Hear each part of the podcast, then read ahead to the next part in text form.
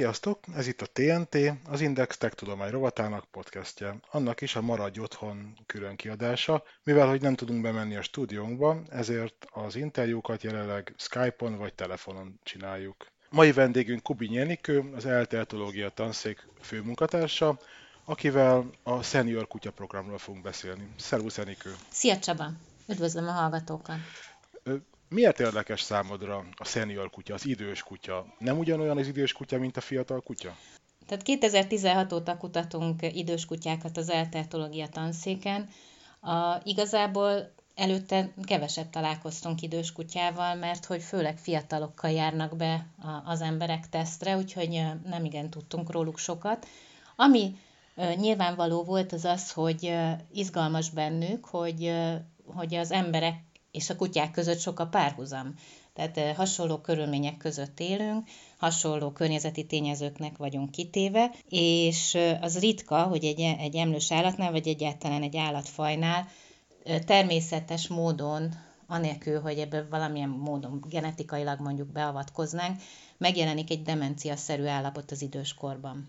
Ami az embereknél egy óriási teher. Tehát ugye ez, szerintem ezt nem nagyon kell részletezni, ez közismert, hogy azzal, hogy az európai népesség előregedik, a fiatalabb generációkra, meg egyáltalán a társadalomra egy óriási teher nehezedik, hiszen a, a demens emberek azok önállátásra képtelenek. Úgyhogy ha találunk egy olyan állatmodellt, amelyik jól használható az öregedés biológiai hátterének a kutatásához, akkor, akkor egy nagy, nagyot lépünk előre, és ezért kezdtünk el mi elsősorban a kutyákkal foglalkozni. De persze hadd tegyem hozzá, hogy a kutyák azok önmagukért is nagyon fontosak. Magyarországon, Európában általában minden harmadik háztartásban van kutya, és az emberek nagyon, nagyon szeretik a, a, ezeket a kutyákat, sokan családtagnak tekintik őket, úgyhogy már csak emiatt is érdemes azt kutatni, hogy hogyan érhető el az, hogy, hogy hossza, hosszú ideig, sokáig egészségesek maradjanak. Emberi orvostudományi célú kutatásokban általában olyan állatmodelleket szeretnek használni, amelyek bizonyos szempontból hasonlítanak az emberre, hogy az eredmények összevethetők legyenek az emberi élettannal. Miért miért jó ebből a szempontból a kutya? Hiszen a kutya az rendszertanilag egy eléggé távol eső állat az embertől. Egyrészt a viselkedése az, ami igazán is fontossá teszi számunkra, és ezt már 25 éve kutatjuk a, az etológia tanszéken. Ugye először Csányi Vilmos is azzal kezdett el foglalkozni, hogy hogyan képesek a, a kutyák az emberrel kommunikálni, anélkül, hogy beszédet használnának. És ez őt arra az állapotra emlékeztette, mint, amikor, mint ami biztos, hogy előállt az emberi evolúció során is, amikor még nem nem alakult ki a beszéd képessége, de mégis a, az ős közösségben együtt élő embereknek meg kellett értetnie magukat egymással. És most már tudjuk ennyi év után, sok évtized után, hogy igenis egy csomó olyan kognitív képessége van a kutyáknak, amik például a kisgyerekeknél bizonyos életkorra, két, három, négy éves életkorra alakulnak ki, és ezek fontosak abban, hogy a kutya jól beilleszkedjen az emberi családba. És ez egy rákcsálónál ugye egyértelmű, hogy nem így van. Tehát, hogy ez egy zsákmányállat, állandó rettegésben tölti az életét, teljesen más a, a szociális élete, a családi csoportosulása, mint, a, mint az embernek, és ezért igazából sokszor nem is ugyanazokat az élettani reakciókat várhatjuk tőlük. Tehát az, hogy egy adott helyzetben egy zsákmányállat meneküljön, az mondjuk evidens, egy, egy ragadozónál, egy csúcsragadozónál, mint aminek a kutya is, meg az ember is, mondjuk hát persze az ember mindenevő, meg a kutya is annyi az, de hát ugye táplálékláncban elfoglalt helyüket azért látjuk. Más ökológiailag másra vannak ezek, más ökológiai körülmények között élnek, és ezért más viselkedést mutatnak az adott helyzetekben. Tehát egy kutya már csak emiatt is sokkal jobb modellje az embernek. A másik az, hogy a rákcsálókat laboratóriumban tartják, teljesen mesterséges körülmények között, tehát igazából, hogyha még találnánk is párhuzamokat, egy rákcsáló és egy emberi faj viselkedése között, mondjuk nem tudom, utódgondozásban, akkor is benne van az, hogy, hogy ez a szegény állat az benne él egy dobozban, erősen befolyásolja a viselkedését az, hogy pici kora óta őt milyen hatások érték. Úgyhogy a, a kutya az egy jó természetes modell. És emellett a genetikája és, és az agya is mutat olyan jellegzetességeket, amik közelebb állnak az emberéhez, mint mondjuk egy rákcsáló modellnél. Ha már a genetikát említetted, két hete közöltetek egy új szakcikket az idős kutyák genetikájáról. Úgy tudom, hogy találtatok olyan genetikai jelzéseket, mutációkat, amelyek hozzásegíthetik a kutyákat ahhoz, hogy egészséges időskort éljenek meg. Beszélnél erről a kutatásról egy kicsit? Hogyan, hogyan zajlott? Amikor elindult a program, akkor olvastuk, fölhívta valaki a figyelmünket, hogy a Blick magazinban megjelent egy tudósítás egy 25 éves kutyáról, Buksinak hívják, hívták, és hát ettől roppant izgalomba jöttünk, mert ugye akkor indult az öregedés kutatásunk, és mindenképpen szerettünk volna egy igazi matuzsálemmel találkozni.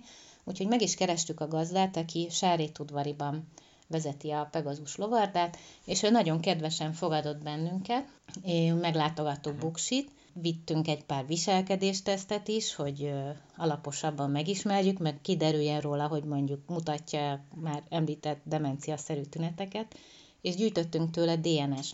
Ez nagyon egyszerű egyébként, és, a, és, szó, és kérném is a gazdákat, akik esetleg hallgatnak bennünket, hogyha van mondjuk 22 év feletti kutyájuk, akkor küldjenek nekünk postai borítékban szárított DNS-t a kutyájuktól,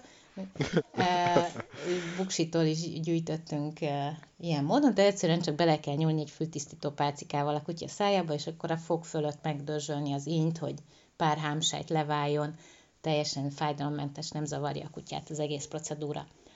És hát akkor nagyon boldogok voltunk ezzel a DNS-sel, de nem tudtuk, hogy mit csináljunk vele, hiszen etológusok vagyunk.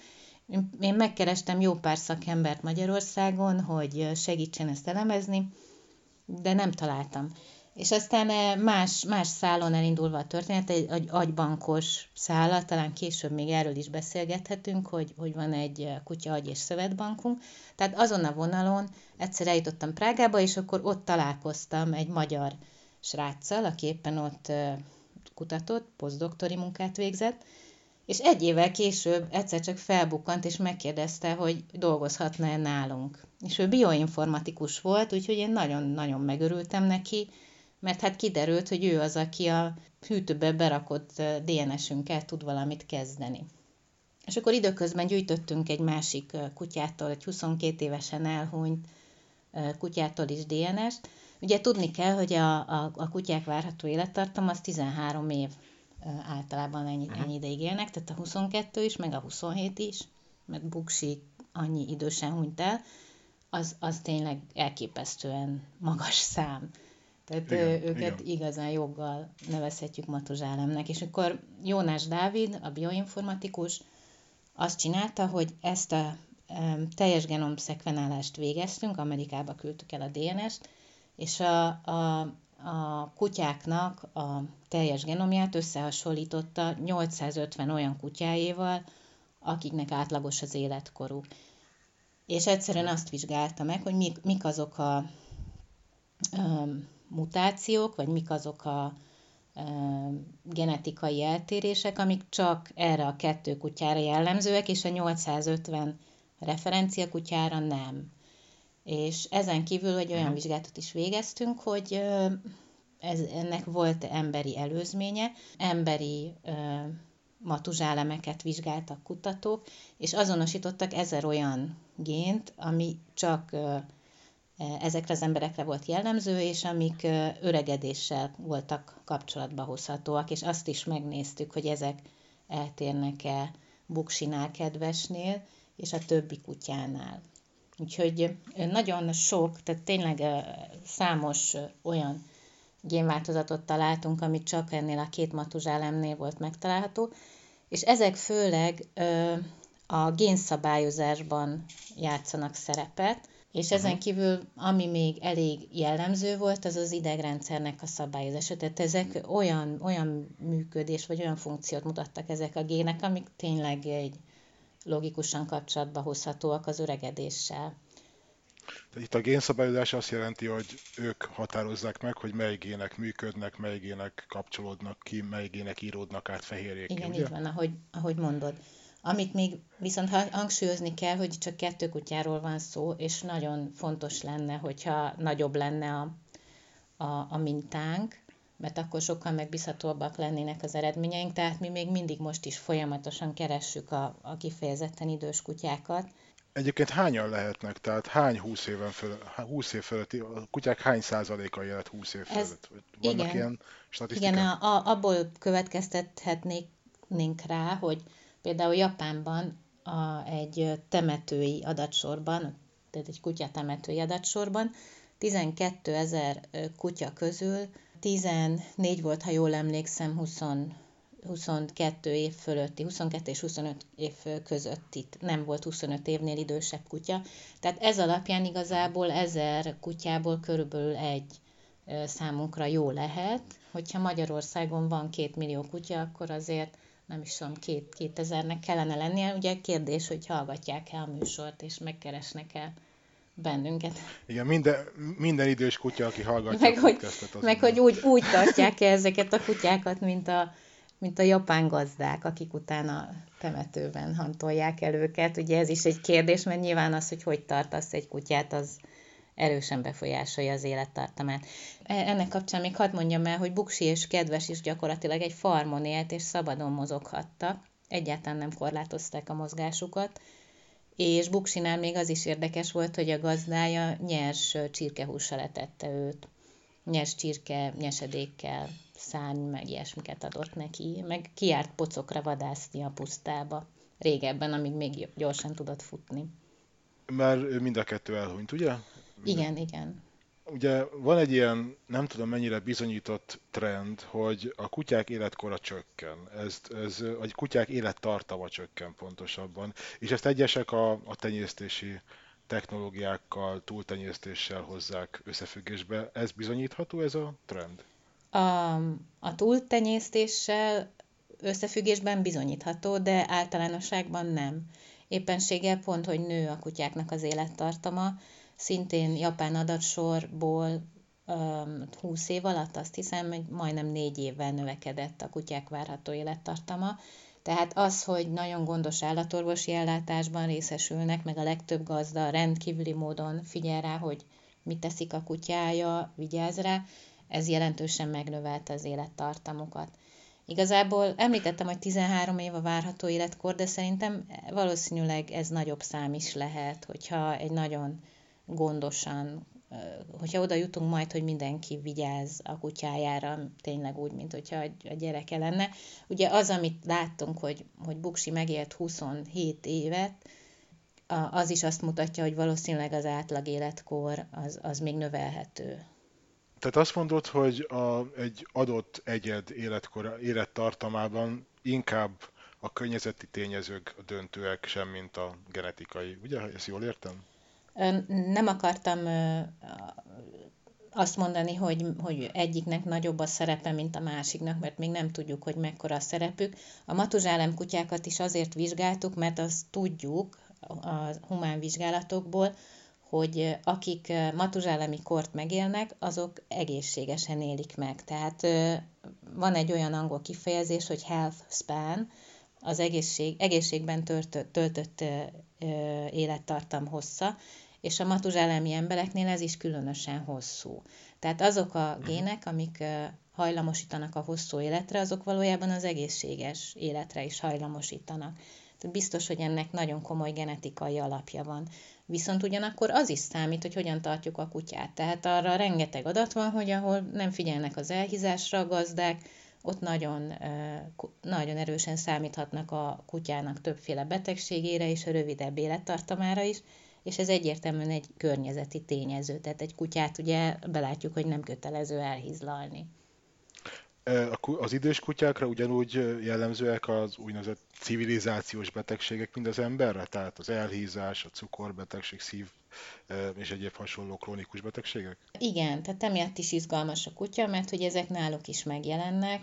Nekünk van is most egy adatsorunk arra, mert rákérdeztünk ezt nem ellenőriztük külön, tehát nem állatorvos vizsgálta meg a kutyát, csak a gazdák önbevallása alapján, hogy milyennek látják a kutyának a, a, a, az elhízottságát, és az derült ki, hogy a, az idős kutyák, a legidősebb kutyák, azok vagy elhíztak, vagy nagyon soványak voltak.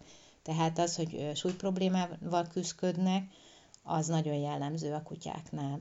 És ezen kívül nagyon sok egyéb betegség megjelenik, szív- és érrendszeri betegségek, meg elsősorban tumorok. És hát mozgásrendszeri betegség. Most az én kutyám is 13 éves labrador, és sajnos az ő, ő hiába származik jó tenyésztőtől, az fajtájára jellemző diszpláziát ő is hozza, úgyhogy szegény nagyon, nagyon nehezen mozog, nagyon nehezen lépcsőzik, nem lehet vele most már igazából komoly sétákat tenni. Ez a két matuzsálem kutya mind a kettő keverék volt, ugye? Igen, tudom, igen. Hogy mind a kettő keverék.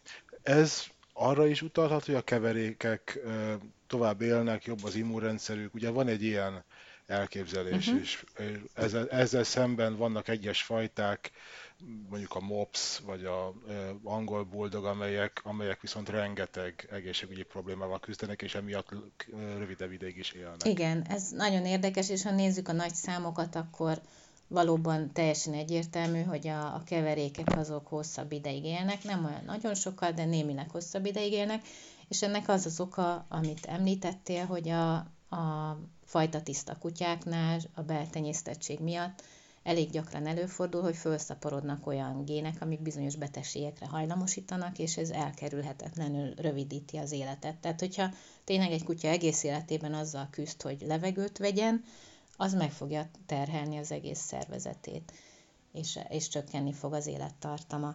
De az, azért azt is látni kell, erre van egy nagyon nagy fin vizsgálat, hogy a keverékekben is bizony ott vannak ezek a betegségek, csak amiatt, mert ö, elég véletlenszerűen párosodnak egymással, ezért kicsi az esélye, hogy olyan betegségre hajlamosító gének kerülnek egymás mellé, amik, amik aztán ahhoz vezetnek, hogy a, hogy a kutya beteg legyen. De ez nem jelent garanciát arra, hogyha van egy keverékünk, hogy színegészséges lesz. Tehát erről, erről sajnos nincsen szó.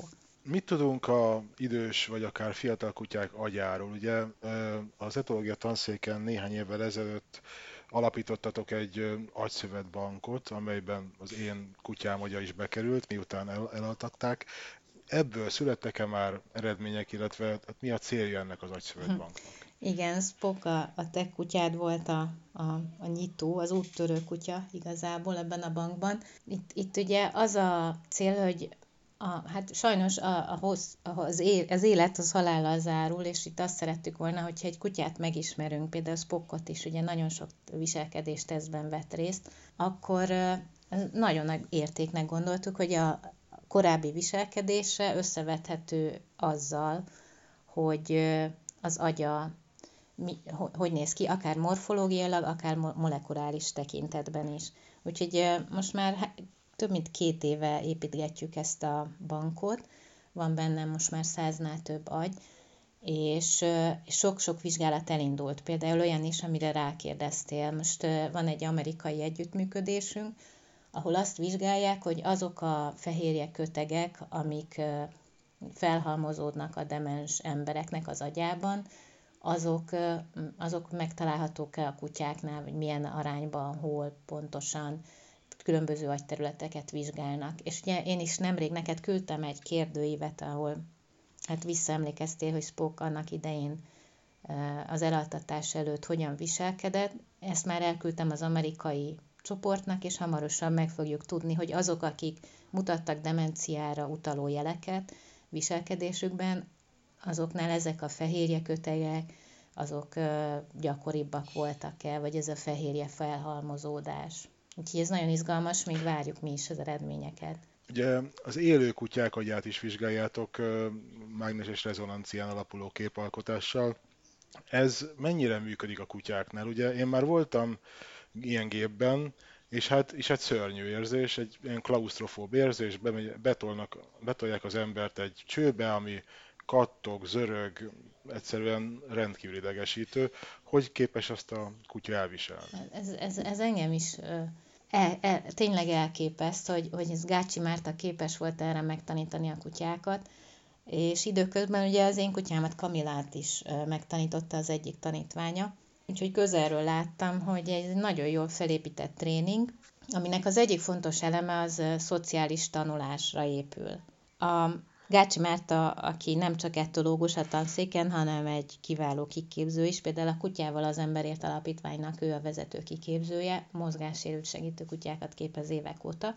Ő találta ki azt, hogy egy úgynevezett rivális tréningen alapuló módszeren egy kicsit irítséget ébreszt a, a tanítványokban. Tehát például úgy kezdi el a kiképzést, hogy az újonc az láthatja, amint egy profi kutya, a, van, egy, van egy kis modell fölépítve, ami hasonlít a, az efemeri készülékre, tehát annak az asztalán az idős profi kutya hassal, ügyesen hasal, hasal, hasal, ugye ez perceken keresztül mozgatlanul kell csinálni, és amikor ezzel végzett, akkor óriási ováció van, sok jutalom, simogatás, mindenki boldog, tényleg nagy happiness, és a, és a, és a kicsi lent meg iszonyúan kezd sóvárogni az iránt, hogy ő is feküdhessen ezen az asztalon. Tehát ez például egy nagyon fontos elem ennek a tréningnek, hogy vágyat ébreszt a fiatalkában az iránt, hogy ő is, ő is mutathassa azt, hogy mennyire ügyes.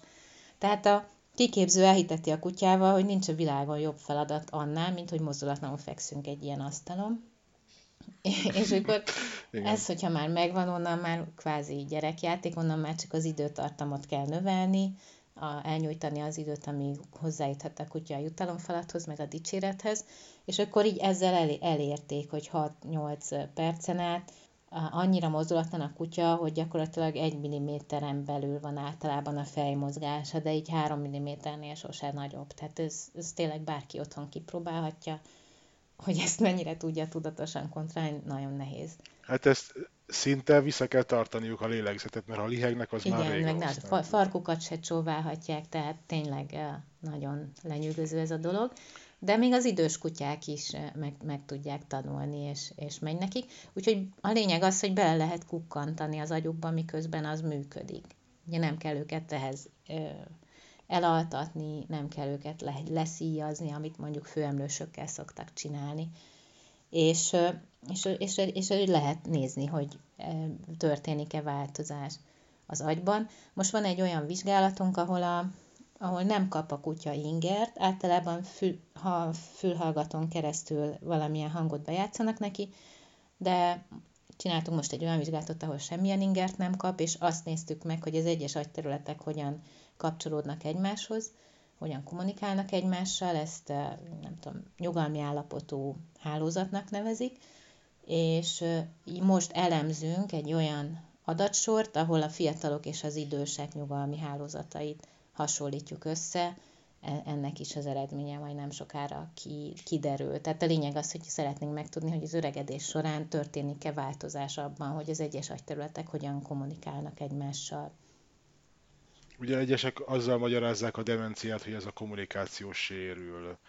Valami hasonló eredményre vártak itt is? Mindenképpen azt, azt várjuk, igen, tehát ez a hipotézis, hogy egyes területek között gyengülni fog a kommunikáció, de az is lehet, hogy mivel ezek nagyon egészséges, jól tréningezett kutyák, ugye eleve képesek végrehajtani ezt a feladatot, lehet, hogy, a, a, ezek, lehet, hogy egyes feladatokat más agyterületek átvesznek, tehát valami átrendeződésre számítunk az időskori hát, mentális leépülés, demencia nem csak az agyműködésben jelenik meg, hanem a viselkedésben is, az emberi viselkedésben is.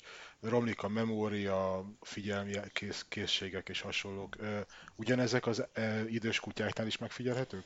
Szintén most jött ki egy olyan vizsgálatunk, gyakorlatilag egy időben a, a matuzsálemessel, ahol éppen e, ezeket a viselkedéseket néztük, amit említettél, memóriát és tanulási képességet, idős kutyákat vizsgáltunk, mert hogy ugye náluk a, a várható az, hogy, hogy a tanulási képesség csökken. Ezt egyébként korábban például egy érintőképernyős vizsgálattal ki is mutattuk, hogy az idős kutyáknak körülbelül kétszer annyi időt vett igénybe az, hogy megtanulják a, az érintőképernyős feladatnak a teljesítését, mint a fiataloknak. Hogy használ egy kutya érintőképernyőt? Az orrával vagy a Igen, igen. Igen, pontosan az orrával, tehát nem a, nem a karmával kapargatja, hanem a, a nedves orrát érinti oda, és akkor így tud ki, általában kettő objektum közül választani, és akkor amelyiket a, elhatározta előre a kísérletvezető, hogy melyiket jutalmazza, a, az, azt kell megtanulni, annak az érintését kell megtanulnia. Igen, és mi jött ki? És tehát tudjuk, hogy a, az időseknek a tanulási képessége rosszabb, úgyhogy most nem is foglalkozunk fiatalokkal, csak idősekkel, és ezeknél néztük meg egy memória feladatban, hogy mennyire emlékeznek arra, hogy hova rejtettünk el jutalmat egy szobában, cserepek közül, illetve egy tanulási feladatban, ahol meg az volt a feladat, hogy jobb vagy bal oldalra helyeztük a jutalmat, és amikor a kutya már megtanulta, hogy mondjuk a bal oldalon sosincs jutalom, és nem is indult el arra, vagy sokkal lassabban haladt arra az oldalra, akkor egy nagy csavarral megfordítottuk a helyzetet, és ha eddig a jobb oldal volt jutalmazva, akkor a bal. És ez igazából egy nehéz feladat, főleg az időseknek, ez, ehhez nagy rugalmasság kell, és azt találtuk, hogy azok a kutyák, akik rosszabbul tanultak, tehát igazából lassabban fogták föl, hogy most már nincs ott kaja, ahol az előbb volt, most már egy másik helyen van, azoknak az úgynevezett alvási olsó frekvenciája, mindjárt elmondom, hogy mi az, magasabb, magasabb lett.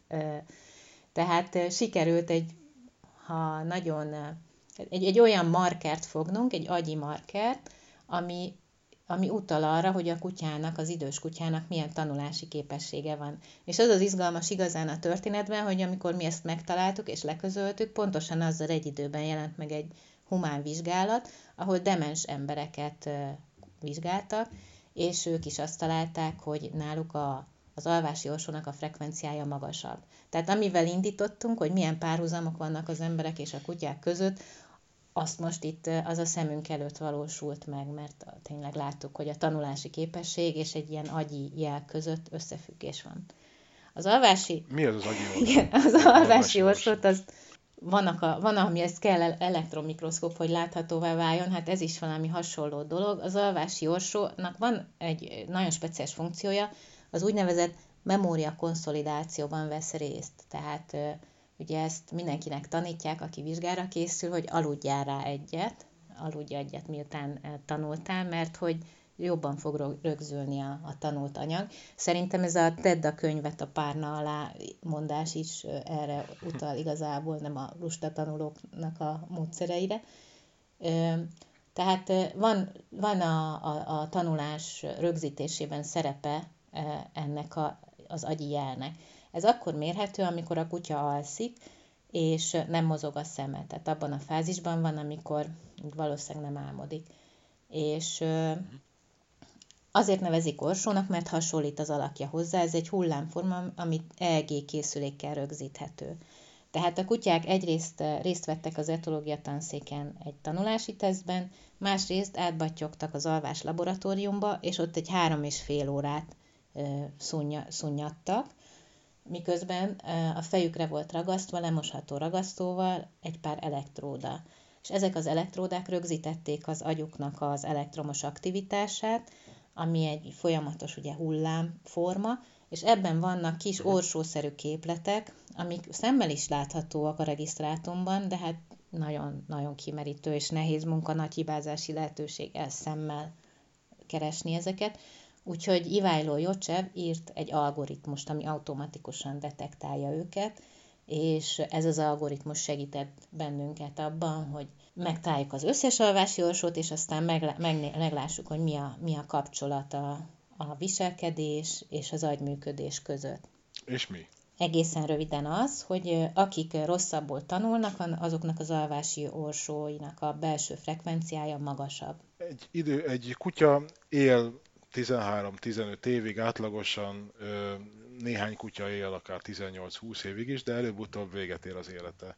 A kérdés az, hogy hogyan érjen véget az élete. Tehát vannak kutyák, amelyek teljesen egészségesek és jól érzik magukat egészen az utolsó pillanatig, de vannak kutyák, amelyeknek az, az élete végső periódusában nagyon romlik az egészsége, és már láthatóan szenvednek. Ezért vannak emberek, akik amellett döntenek, hogy eutanáziában részeltetik a kutyát, elaltatják. Mit gondolsz erről a praktikáról? Ez egy, ez egy méltányolható szokás, vagy, vagy nem, illetve ha igen, akkor mi alapján dönthetünk arról, hogy eljött az idő? Ez egy nagyon nehéz kérdés, mert ugye két dolog keveredik. Egyrészt azt hiszem, hogy mint kutató és mint, mint egy nyugati államnak az állampolgára, én azt gondolom, hogy ez igazából egy, egy olyan szokás, amit évszázadok alatt úgymond kivívtunk ezeknél az állatoknál, hogy a, az, az, az élet végi, végenek ez egy humánus módja. Tehát, hogyha úgy látjuk, hogy az állat szenved, akkor, akkor én humánusnak gondolom, hogyha mivel van rá lehetőségünk, ezért hát fájdalommentesen mondjon búcsút az életnek. De azt tudom, hogy például voltam egyszer Hongkongban, és ott egy, egy, egy animal welfare, tehát állatjóléttel foglalkozó konferencián, és ott például egy komoly probléma az, hogy állatorvos képzés nem volt, és ezért például Nagy-Britanniában tanultak az ottani állatorvosok, akik hazahozták ezt a gondolkodásmódot, amit az előbb említettem, és viszont az ottani kultúra nem fogadja ezt el, elutasítja. Tehát ott elképzelhetetlennek tartják, hogy belenyúljanak az életnek a folyásába, akár ilyen módon is. Úgyhogy a hongkongi állatorvosok gyakorlatilag küzdenek azzal, hogy nem tudják elmagyarázni a gazdáknak, hogy miért lenne most már időszerű egy állatot elaltatni. Úgyhogy én megértem, hogy ez, ez kulturálisan különbözik. A mi kultúránkban azt hiszem, hogy ez, ez eléggé elfogadott. Amikor elindítottuk az agybankot, akkor is féltünk attól, hogy ezt a kezdeményezést hogyan fogadják a gazdák, és nagyon jól fogadták. Tehát folyamatosan kapunk felajánlásokat, és sokszor azt látjuk, hogy meg, megkönnyebbülést ad a gazdáknak, hogy úgy, élhet, úgy gondolják, hogy a kutyájuk igazából valamilyen szinten tovább él. És ez igaz is, én is úgy érzem, hogy, hogy valahol ez sok embernek megnyugvást hozhat, hogy, hogy, hogy dolgozunk tovább a, a kutyának a, a földi maradványaival, és ezzel a fajtársait is valamilyen szinten ő, ő még év, éveken, évtizedeken keresztül segíti. Igen, itt, itt azt hiszem, hogy hasznos lenne elmondani, hogy hogy működik ez a, a felajánlás, illetve az agy ö, donációja. Tehát, mert ugye itt nagyon fontos az idő. Na, ne, egyáltalán nincsen semmi idő arra, hogy várjunk a halál beállta után az agy kivételével. Kérlek, mondd el, hogy, hogy hogy zajlik a gyakorlatban ez. A, beszéltünk már itt egy picit a gén működésről. A, ezt ugye az úgynevezett RNS molekulák irányítják, és ezek a halál után nagyon hamar elkezdenek lebomlani. De nekünk fontos igazából tudnunk azt, hogy, hogy melyik mondjuk agyterületen milyen gének milyen erősen működnek, mennyire vannak bekapcsolt állapotban, milyen gyakran készülnek róluk géntermékek. Tehát fontos az, hogy miután a halál beáll, ezután minél előbb hozzájussunk az agyhoz, és minél előbb konzerválni tudjuk a szöveteket, hogy akár RNS-t is lehessen vizsgálni. Ezért az egész folyamat úgy lett kidolgozva, hogyha egy gazda úgy dönt, hogy itt az ideje, hogy elaltassa a kutyáját, akkor fölveszi velünk is, és a saját állatorvosával is a kapcsolatot, és egyeztetjük, hogy mikor történik meg az elaltatás, és amikor ez megtörténik, akkor mi rögtön utána oda megyünk az állatorvoshoz, és onnan hozzuk el a testet, és visszük el az egyetemre, és négy órán belül, de többnyire két-három órán belül ki tudjuk venni az agyat, és utána ebből veszünk mintát, amit speciális folyadékokban tárolunk, illetve mínusz 80 fokra lefagyasztjuk. És ezzel sikerül megőrizni a, a, ennek az RNS molekulának a, az eredeti szintjeit, úgyhogy ez így további vizsgálatokra is alkalmas. Miután elhunyt egy kutya, ami sok embernek az egyedüli, vagy talán a legfontosabb társa az életben, sokan az emberi veszteséghez hasonló gyászt élnek át. Erről mit lehet mondani? Ez tényleg olyan gyász, mint amikor az ember egy emberi szerettet veszít el, vagy egy, vagy egy másfajta gyász? Ez nagyon erősen függ attól, hogy a gazda milyen kapcsolatban volt a kutyájával, és hogy mennyire töltött be fontos szerepet az életében. És most te is említetted a kérdésben, hogy van, akinek gyakorlatilag ez az egyetlen kapcsolata, vagy a legfontosabb kapcsolata az életben. Itt, itt, itt engem megdöbbentett, hogy egyszer teljesen más ügyben egy empátia vizsgálatot végeztünk egy hallgatómmal, Szántó Flórával, megkérdeztük a gazdákat, hogy hogy a kutya, akiről kérdőívet töltöttek ki, egyetértenek azzal az állítással, hogy ő a fontosabb az életükben, mint bármilyen ember. Tehát konkrétan emberre kérdeztünk, aki lehetett a szülő, testvér, gyerek, bárki, nem kérdeztük meg, hogy konkrétan ki. Tehát a kérdés az volt, hogy fontosabb-e, mint bárki ember. És megdöbbentően sokan a, válaszolták azt, hogy, hogy igen, a kutya fontosabb nekik. Um, teljesen egyetértett az állítással, ha jól emlékszem, olyan 30% körüli ember, 20-30%, és 60% volt az, aki vagy teljesen, vagy részben egyetértett ezzel az állítással. Úgyhogy én nekem tényleg ettől leesett az állam. Ez megdöbbentő és, valóban. És azt hiszem, hogy ez nem reprezentatív felmérés volt, tehát ez nem azt jelenti, hogy, hogy az emberek nagy többsége ilyen, ez azt jelenti, hogy akikhez eljutott a mi kérdőívünk, azok, azok közül sokan, és nyilván nem is gondoltak bele a kérdésbe, első blikre ezt válaszolták. Minden esetre vannak olyanok, akiknek fontos, és hát van erről irodalmi adat is, hogy, hogy gyerekként tartják sokan a kutyájukat, és amikor elveszítik, akkor úgy gyászolnak, mintha gyereküket gyászolnák. És ez nagyon fájdalmas, és nagyon hosszú ideig tart, és ami még nehéz benne, hogy a környezetük nem is fogadja el ezt a gyászt. Tehát nyilván, hogyha egy gyereket gyászolnak, azt, azt a környezet támogatja, de az, hogy egy kutyát, ezt, ezt sokan nem tudják elfogadni. Úgyhogy vannak most már gyászsegítő támogató csoportok, Magyarországon is elérhetők, akit ez érint, azért tud segítséget kérni. Köszönjük szépen a beszélgetést. Enikő, akik szeretnének segíteni nektek, akár ebben a kutatásban, akár egy más kutatásban, hol léphetnek veletek kapcsolatba? Elérnek bennünket szerintem egyrészt az etológia tanszék honlapján keresztül, az etológia.elte.hu, illetve a kutyaetológia.elte.hu oldalon csak a kutyás kutatásokra fókuszálunk, mert ugye a tanszéken vannak zebrapintyek, meg robotok, meg gyerekes kutatások is, és azon belül az a csoport, ahol mi idős kutyákkal foglalkozunk, az a Senior Családi Kutya csoport.